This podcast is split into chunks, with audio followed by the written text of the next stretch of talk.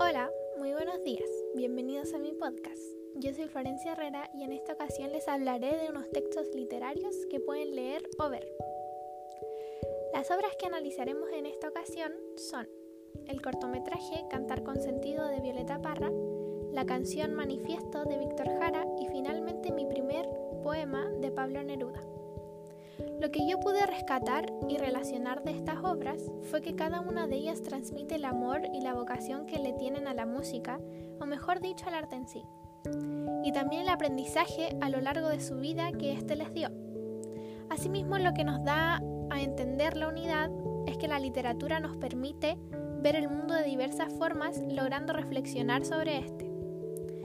Al yo escuchar y leer estas obras, lo primero que llegué a sentir o pensar fue una impresión al ver cómo ellos pudieron arriesgar lo que tenían por sus sueños y por lograr un cambio o dejar una especie de moraleja a todos los lectores o oyentes. La primera obra, Cantar con sentido, de Violeta Parra, nos da a entender que la vida de ella no fue fácil, pero que pese a todo lo ocurrido, ella sigue perseverando y esforzándose.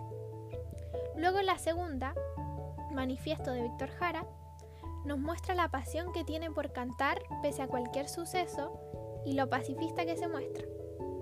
Y por último, la tercera, mi primer poema de Pablo Neruda, nos manifiesta los sentimientos de soledad, desamparo y angustia y la relación de él, hombre, con la naturaleza.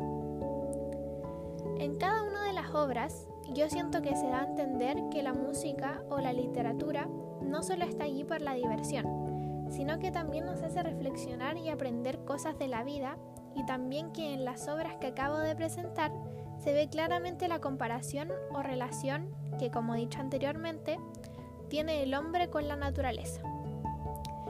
Personalmente a mí me gustaron bastante estas obras, ya que nos dejan varias enseñanzas que siento yo nos pueden servir a lo largo de nuestras vidas.